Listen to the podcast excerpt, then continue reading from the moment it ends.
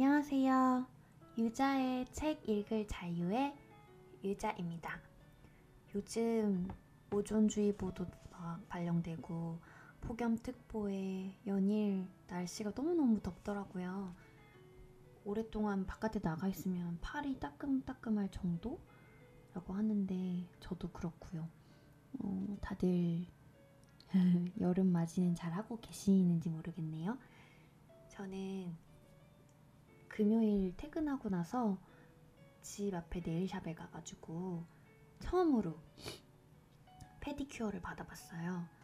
어, 항상 제가 셀프로만 어, 했었거든요. 손은 사실 그 막 물 만지고 막 작업하고 하면은 되게 빨리 지워지고 그러니까 네일을 받았었는데 페디큐어 발가락에 하는 거는 사실 매니큐어로만 해도 쉽게 잘 안 지워지거든요.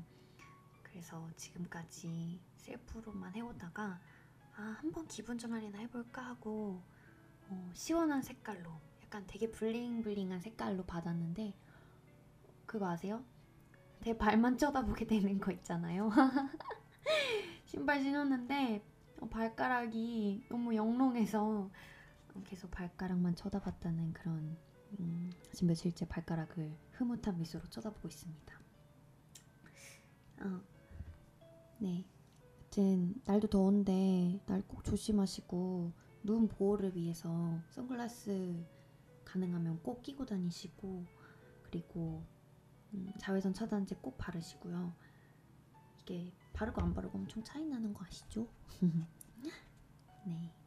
또 이제 내일이면 새로운 하루를 일주일을 시작하는 월요일인데 어, 일요일을 맞이해서 다시 돌아왔습니다.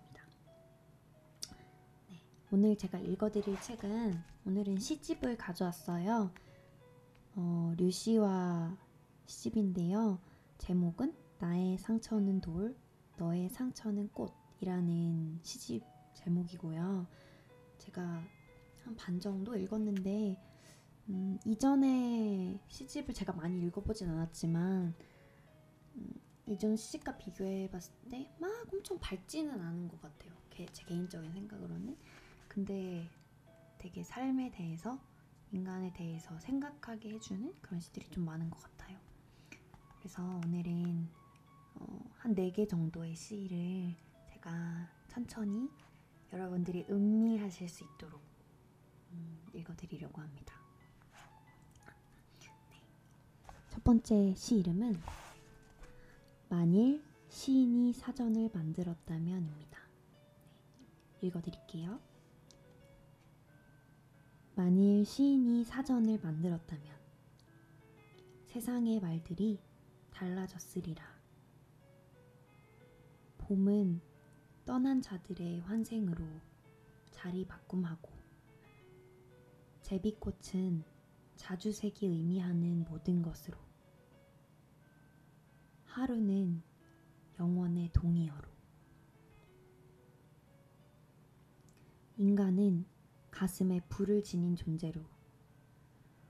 얼굴은 그 불을 감추는 가면으로. 새는 비상을 위해 뼛속까지 비우는 실존으로. 과거는 창백하게 타들어간 하루들의 재로. 광부는 땅 속에 묻힌 별을 찾는 사람으로 누군가를 사랑한다는 것은 그 사람 가슴 안에 시를 듣는 것. 그 시를 자신의 시처럼 외우는 것. 그래서 그가 그 시를 잊었을 때 그에게 그 시를 들려주는 것. 만일 시인이 사전을 만들었다면 세상의 단어들이 바뀌었으리라. 눈동자는 별을 잡는 그물로, 상처는 세월이 지나서야 열어보게 되는 선물로, 목련의 잎은 꽃의 소멸로, 죽음은 먼 공간을 건너와 내미는 손으로, 오늘 밤의 주제는 사랑으로.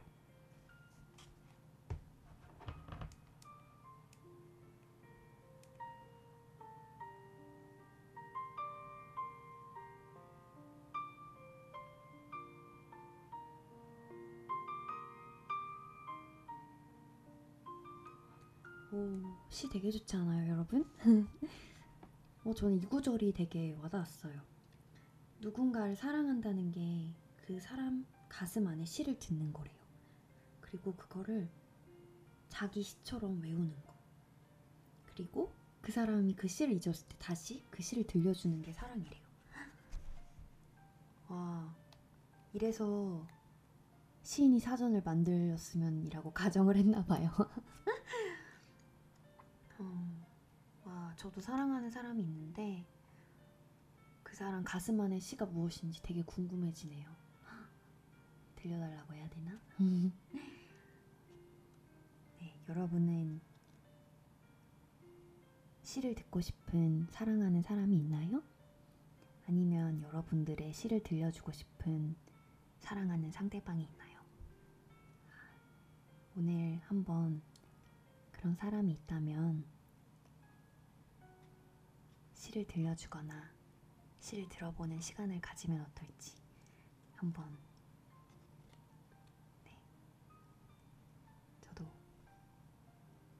이 녹음이 끝나면 그렇게 한번 해보도록 하겠습니다.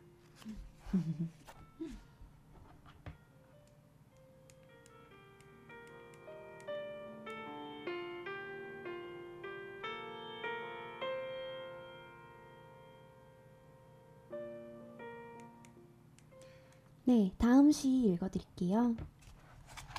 다음 시는 어, 이거는 방금 읽었던 시보다는 조금 더 생각할 거리가 조금 있는 시예요. 어, 제목은 직박구리의 죽음.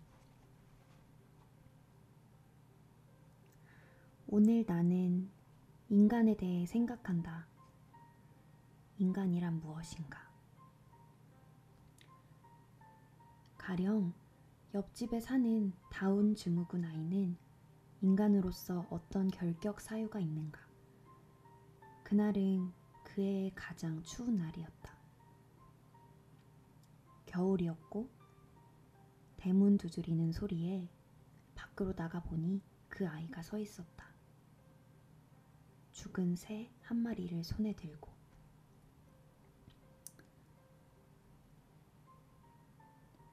늘 집에 갇혀 지내는 아이가 어디서 직박구리를 발견했는지는 모른다.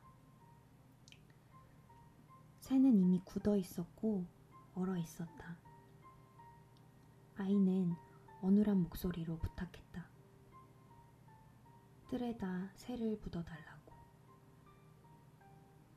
자기 집에는 그럴 만한 장소가 없다고. 그리고 아이는 떠났다. 경직된 새와 나를 남겨두고 독백처럼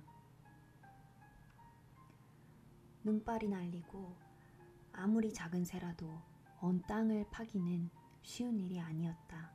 흰 서리가 땅속까지 파고 들어가 있었다.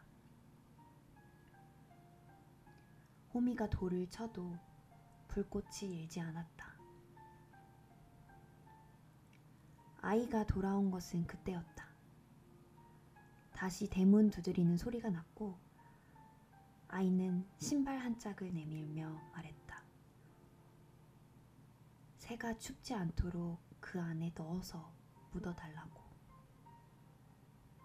한쪽 신발만 신은 채로 양말도 신지 않은 맨발을 하고서 새를 묶기도 전에 눈이 쌓였다. 인간이란 무엇인가? 이해하기 때문에 사랑하는 것인가? 사랑하기 때문에 이해하는 것인가? 무표정에 갇힌 격렬함, 불완전함 속의 완전함. 너무 오래 쓰고 있어서 진짜 얼굴이 되어버린 가면. 혹은 날개가 아닌 팔이라서 날 수 없으나 껴안을 수 있음.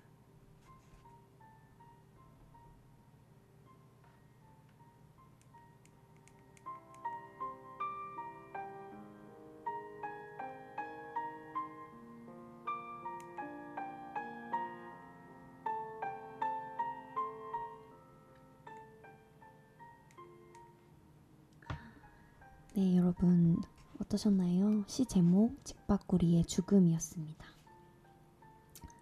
어, 되게 마음이 뭔가 먹먹해지는 시인 것 같아요. 시인의 직접 경험인 것 같죠? 네, 이길 시를 보면. 근데 불완전은 불완전함 속의 완전함이라는 게 어떻게 보면 이건 뭐 개인적인 해석인데 다운 증후군 아이라는 게 사실 사회적으로 보면 음, 완전하지 않은 어떻게 보면 조금 부족함이 있는 아이일 수 있지만 그 마음만큼은 너무나도 완전한 그런 걸 표현한 게 아닌가 싶어요. 네.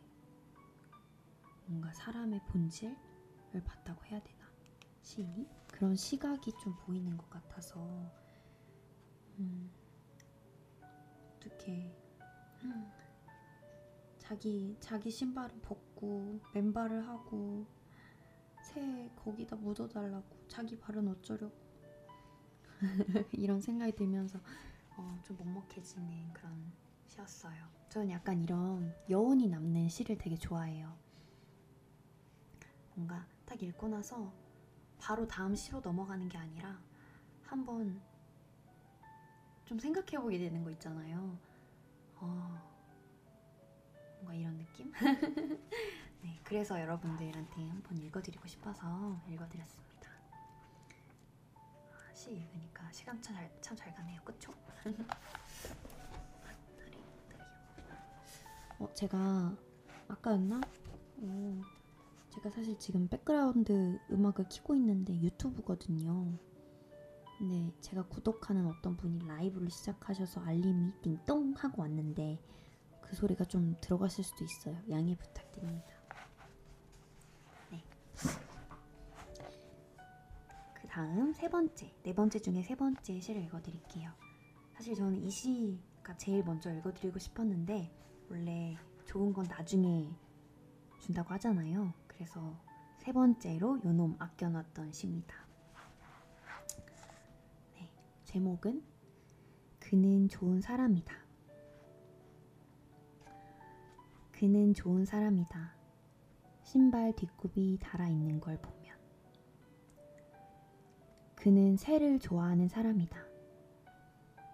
거리를 걸을 때면 나무의 우듬지를 살피는 걸 보면. 그는 가난한 사람이다. 주머니에 기도밖에 들어있지 않은 걸 보면. 그는 눈물조차 흘릴 수 없는 슬픔을 아는 사람이다. 가끔 생의 남루를 바라는 걸 보면. 그는 밤을 견디는 법을 아는 사람이다. 샤갈의 밤하늘을 염소를 안고 날아다니는 걸 보면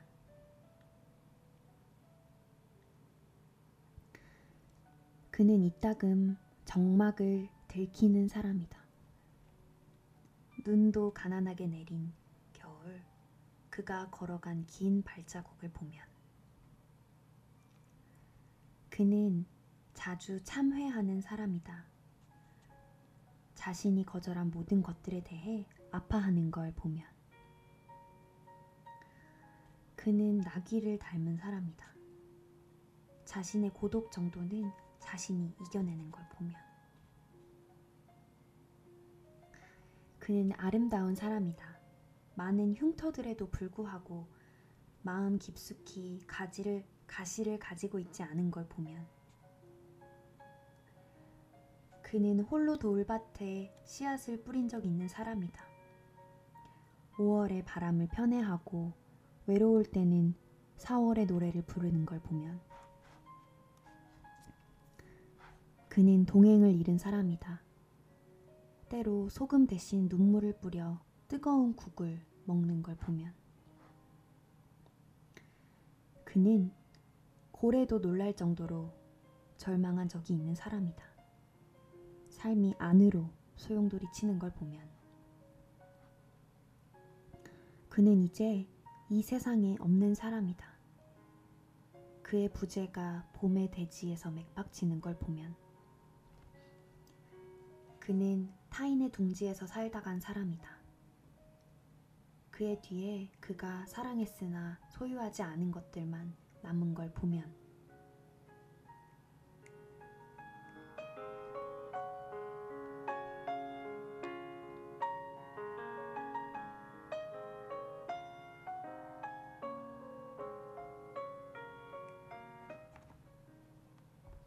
네, 그는 좋은 사람이다 라는 제목의 시였습니다. 어떠세요, 여러분? 제가 어떤 시 좋아하는지 조금 아시겠나요? 여러분도 좋아하셨으면 좋겠는데요.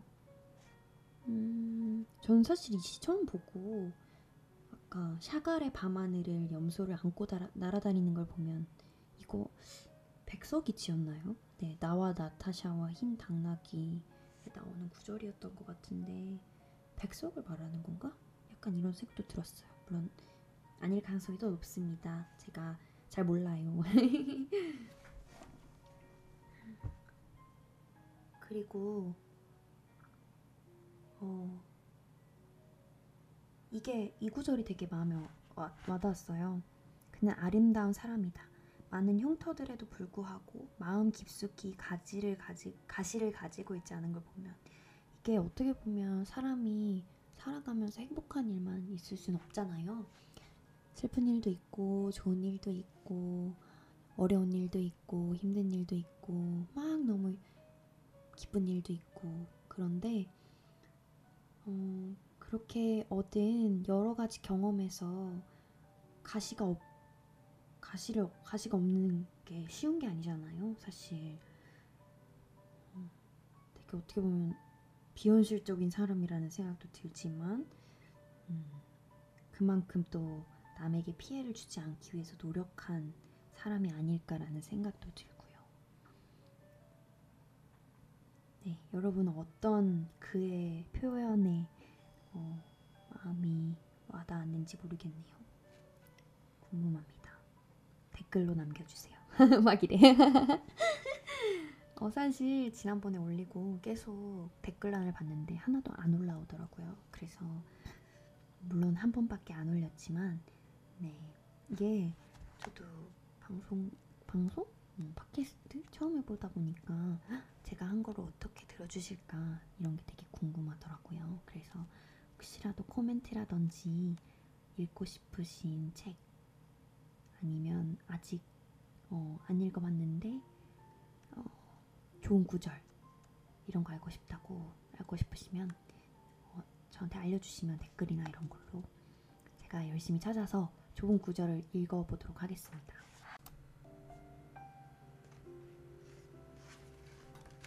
네, 어, 사실 중간에 롬메가 들어와서 제가 편집을 할 건데요. 부디 아무 위화감 없이 잘 편집이 됐으면 하는 바람입니다. 네, 이제 마지막 시 읽어드릴게요.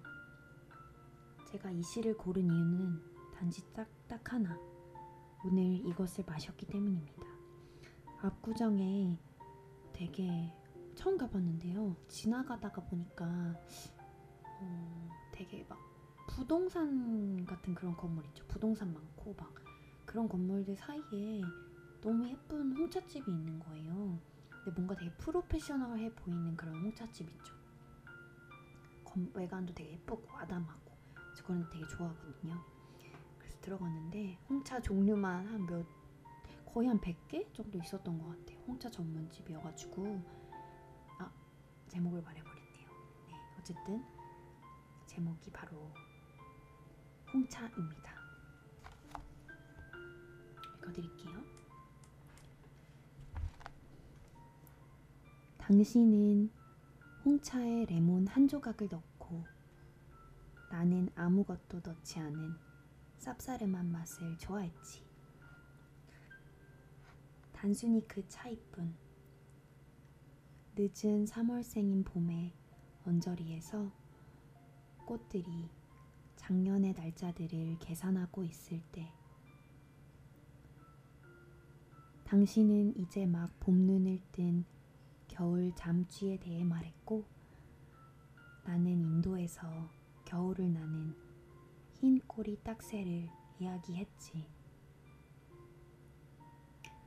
인도에서는 새들이 힌디어로 지저귄다고 쿠시 쿠시 쿠시 하고 아무도 모르는 신비의 시간 같은 것은 없었지. 다만 늦 눈에 옷마다 뺨이 언 꽃나무 아래서 뜨거운 홍차를 마시며 당신은 둘이서 바닷가로 산책을 갔는데 갑자기 번개가 쳤던 날. 우리 이마를 따라다니던 비를 이야기하고 나는 까비 쿠시 까비 감이라는 인도 영화에 대해 말했지. 때로는 행복하고 때로는 슬프고 망각의 이유를 물을 필요도 없이 언젠가 우리는 아무것도 기억하지 못하겠지만 새들이 날개로 하루를 성스럽게 하는 시간 다르질링 홍차를 마시며 당신이 내게 슬픔을 이야기하고 내가 그 슬픔을 듣기도 했다는 것. 어느 생에선가 한 번은 그랬었다는 것을 기억하겠지. 당신 몸에 난 흉터를 만지는 것을 내가 좋아했다는 것을 흉터가 있다는 것은 상처를 견뎌냈다는 것. 노랑쥐박이 우는 아침, 당신은 잠든 척하며 내가 깨워도 일어나지 않았지. 그리고 어느 날엔가는 우리가 아주 잠들어 버리겠지.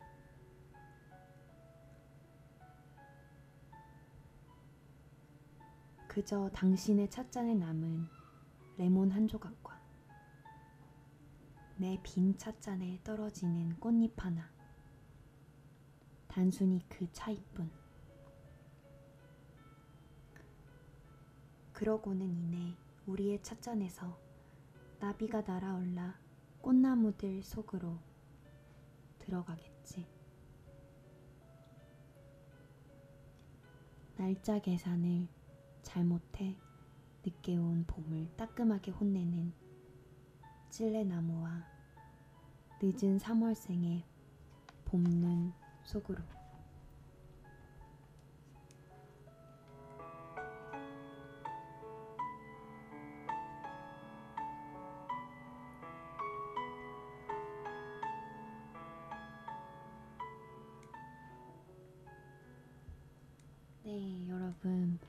마지막 시 홍차였습니다. 어떠세요? 음, 사랑하는 연인들의 그런 마지막이라고 해야 되나? 그걸 서로 마시는 홍차에 빗대어서 얘기한 시 같은데 쿠시 쿠시 쿠시 이거 너무 귀엽지 않아요? 근데 여기 각주가 달려 있거든요. 쿠시가 행복이라는 뜻인가 봐요. 그리고 아까 나는 까비쿠시 까비감 이거 읽기 힘들었어요. 까비쿠시 까비감이라는 인도 영화에 대해 말했지. 이런 문구가 있는데 이게 때로는 행복하고 때로는 슬프고 라는 뜻이래요. 인도어로 아마 그런 뜻인 것 같죠? 사실 저는 홍차 종류가 되게 많잖아요. 그 차이를 다 몰라요. 뭐 좀, 어떤 건 좀 쓰고 어떤 건좀 달달하고 어떤 건좀 향이 세고 약간 이런 정도만 알지 잘은 모르는데 그래도 그 홍차가 주는 그 느낌 있잖아요. 뭔가 주황색도 아닌 것이 빨간색도 아닌 것이 근데 되게 맑, 맑은데 향이 좋은 그것 뭔가 여유로운 오후를 생각나게 하는 그것 그런 그런 느낌이 있지 않나요? 약간 이미지가 붉은 데 맑은 이미지인 것 같아요. 홍차가 가지는 이미지가 저한테는 맞다. 갑자기 생각난 건데요. 아 지금 제가 밤인데 약간 배고파서 그럴 수도 있는데 여러분 홍차랑 같이 먹는 애프터눈 티 세트라는 게 있거든요. 제가 예전에 하와이에 갔을 때 처음 알게 된 건데 어, 그 사실 하와이 문화라고 문화는 아닌 것 같고 어디 문화인지는 잘 모르겠어요. 근데 홍차랑 이렇게 한 3, 4시쯤 되잖아요. 그러면은 배가 조금 고프잖아요. 출출하고 그러면은 그때 어떤 리조트였나? 거기에 카페 같은 데 갔었는데 홍차랑 애프터눈 티 세트가 유명하다는 거예요. 그래서 아, 하와이에 갔는데 한번 시켜나 볼까? 이래서 시켰는데 막 이렇게 3단 접시에 너무 예쁜 그릇에 케이크 한 조각, 쿠키 한 조각, 막, 막 연어 롤 하나 이렇게 앙증맞게 나와서 같이 이렇게 먹을 수 있는 그런 세트를 처음 그때 먹어봤거든요. 물론 비싸긴 했지만 어, 되게 하와이의 바다를 바라보면서 먹는 그런 느낌. 근데 오늘 갔던 홍차집에도 그게 있더라고요. 물론 오늘은 저녁 먹을 시간이 다 돼서 못 먹었지만 네. 아, 거 얘기하다가 여기까지 왔네요. 네, 여튼 제가 오늘 준비한 부분은 여기까지입니다. 오늘 읽어드린 시를 시 제목만 다시 한번 말씀드릴게요. 만일 시인이 차- 사전을 만들었다면 이게 첫 번째 시였고요. 두 번째 시는 직박구리의 죽음이라는 시였습니다. 그리고 세 번째 시는 그는 좋은 사람이다 라는 시였고 마지막이 홍차 네, 이렇게 네개 읽어드렸습니다. 네, 여러분 제 시 즐겁게 읽으셨길 바래요. 제가 오늘 시를 읽느라 약간 목소리를 깔았는데 혹시나 졸리시면 안 되는데 아, 뭐 졸리셔도 네, 제, 제 목소리 들으면서 주무셔도 네, 감사할 것 같아요. 어, 네, 여러분 한주 동안 또 즐겁게 지내시고요. 어, 행복한 한 주, 또 즐거운 한 주, 힘들겠지만 힘내시는 한 주, 여름을 이기시는 한 주 되기를 바랍니다. 네, 유자는 다음에 또더 좋은 책으로, 음, 다른 좋은 책으로 돌아올게요. 안녕히 계세요, 여러분. 안녕.